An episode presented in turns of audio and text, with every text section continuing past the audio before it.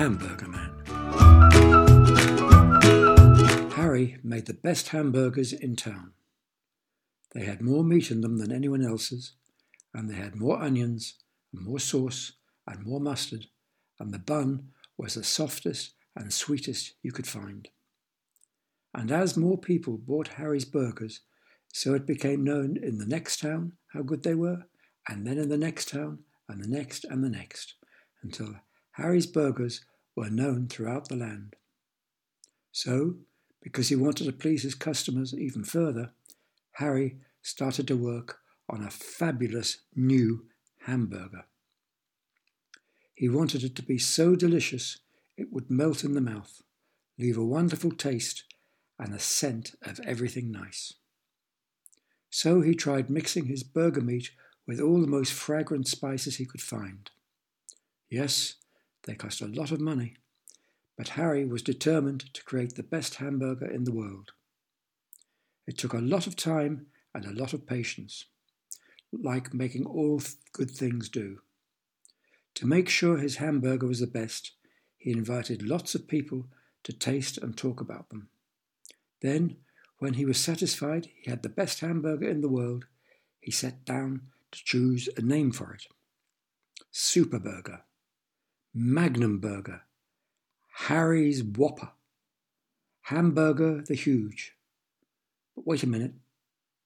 And, yes, this is definitely the best he could think of, a Blitzburger. Quah. So the Blitzburger went on sale in his shop that was now quite big because of all the customers he had to serve.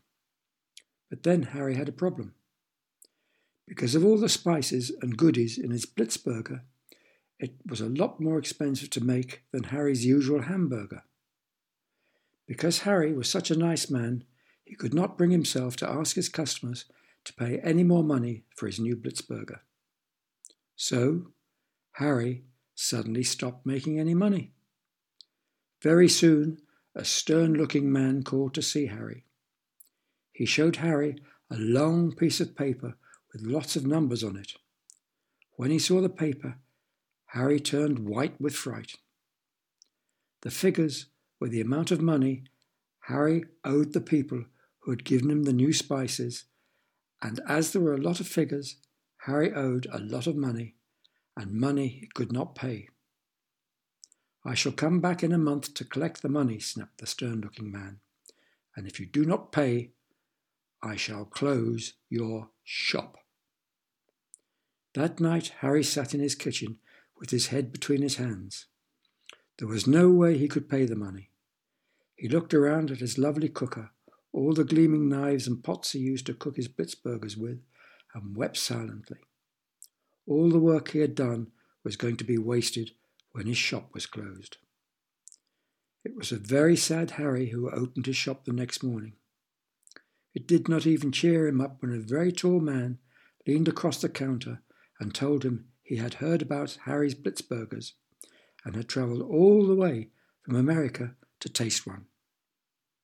Harry sold the man a fresh Blitzburger and Sylvester spent the rest of the day sighing to himself as he tried to think of ways to make more money to save his shop. The tall man was back the next morning, leaning across Harry's counter with a big smile on his face. Do you know who I am? the man asked. Harry said he did not. I am Flash Peters, announced the tall man. Harry had heard the name before, but still did not know who the tall man was. I am the fastest man in the world, the tall man said proudly. What would you say if I told you the Blitzburger I ate yesterday made me run even faster? For the first time for two days, Harry smiled. He loved getting pleased remarks from his customers. So today I'm going to buy two Blitzburgers. So Harry sold the man the two Blitzburgers and then went back to worry in his kitchen. The stern looking man would be coming back in three weeks. I can't believe it! Flash Peters was back the next day. Two Blitzburgers make me run even faster. I shall take a crate of them back to America, and then I want you to send me 30 a month for the next 10 years. Wow! It was a wonderful order, one Harry could only dream about getting. But it was no good. Dismally, Harry told Flash about the stern looking man and how he was about to close Harry's shop very soon, so Harry would have to stop making Blitzburgers. Flash was very upset by Harry's problem and munched thoughtfully on a Blitzburger as he made his way to the running track. Harry opened his fridge the next morning to make the day's supply of Blitzburgers and gasped. There was hardly any Blitzburger meat left. Quick! yelled Harry on the telephone. I need more meat for my Blitzburgers. The meat man was sorry. Harry hadn't paid him for the last meat he had given Harry, so he could not give him any more. Harry had spent all his money on the other goodies he put in the Blitzburger. He could not make a Blitzburger with just goodies and no meat.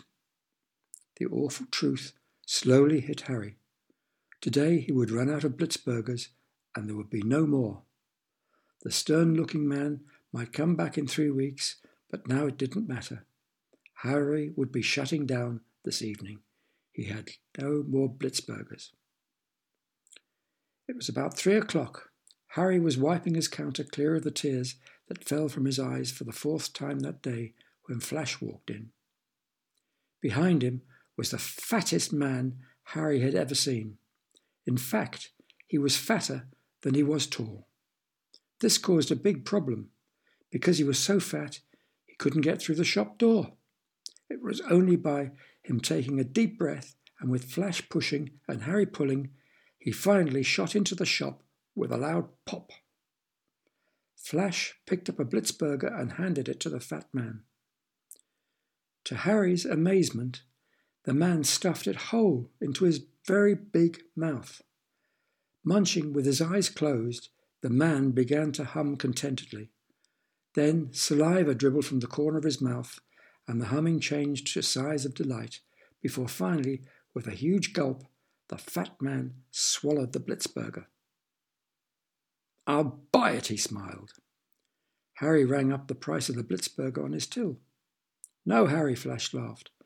This is MacDonald, the biggest hamburger maker in the world. He is one of my friends. When Flash heard of Harry's problem, he told Mr. MacDonald, who he was sure would help. He doesn't want to buy just one Blitzburger, he wants to buy them all, and the shop and the recipe. It was the end of Harry's problems. Not only did he sell everything to Mr. MacDonald, but also Mr. MacDonald paid him even more money to run the shop and serve his friends and customers. When the stern looking man came to close down Harry's shop three weeks later, Harry just laughed and stuck out his tongue. The shop was no longer his, so the stern looking man could not close it down. Harry lived happily ever after, selling his Blitzburgers, but the fat man opened more shops that sold Blitzburgers not only in Harry's country but also all over the world.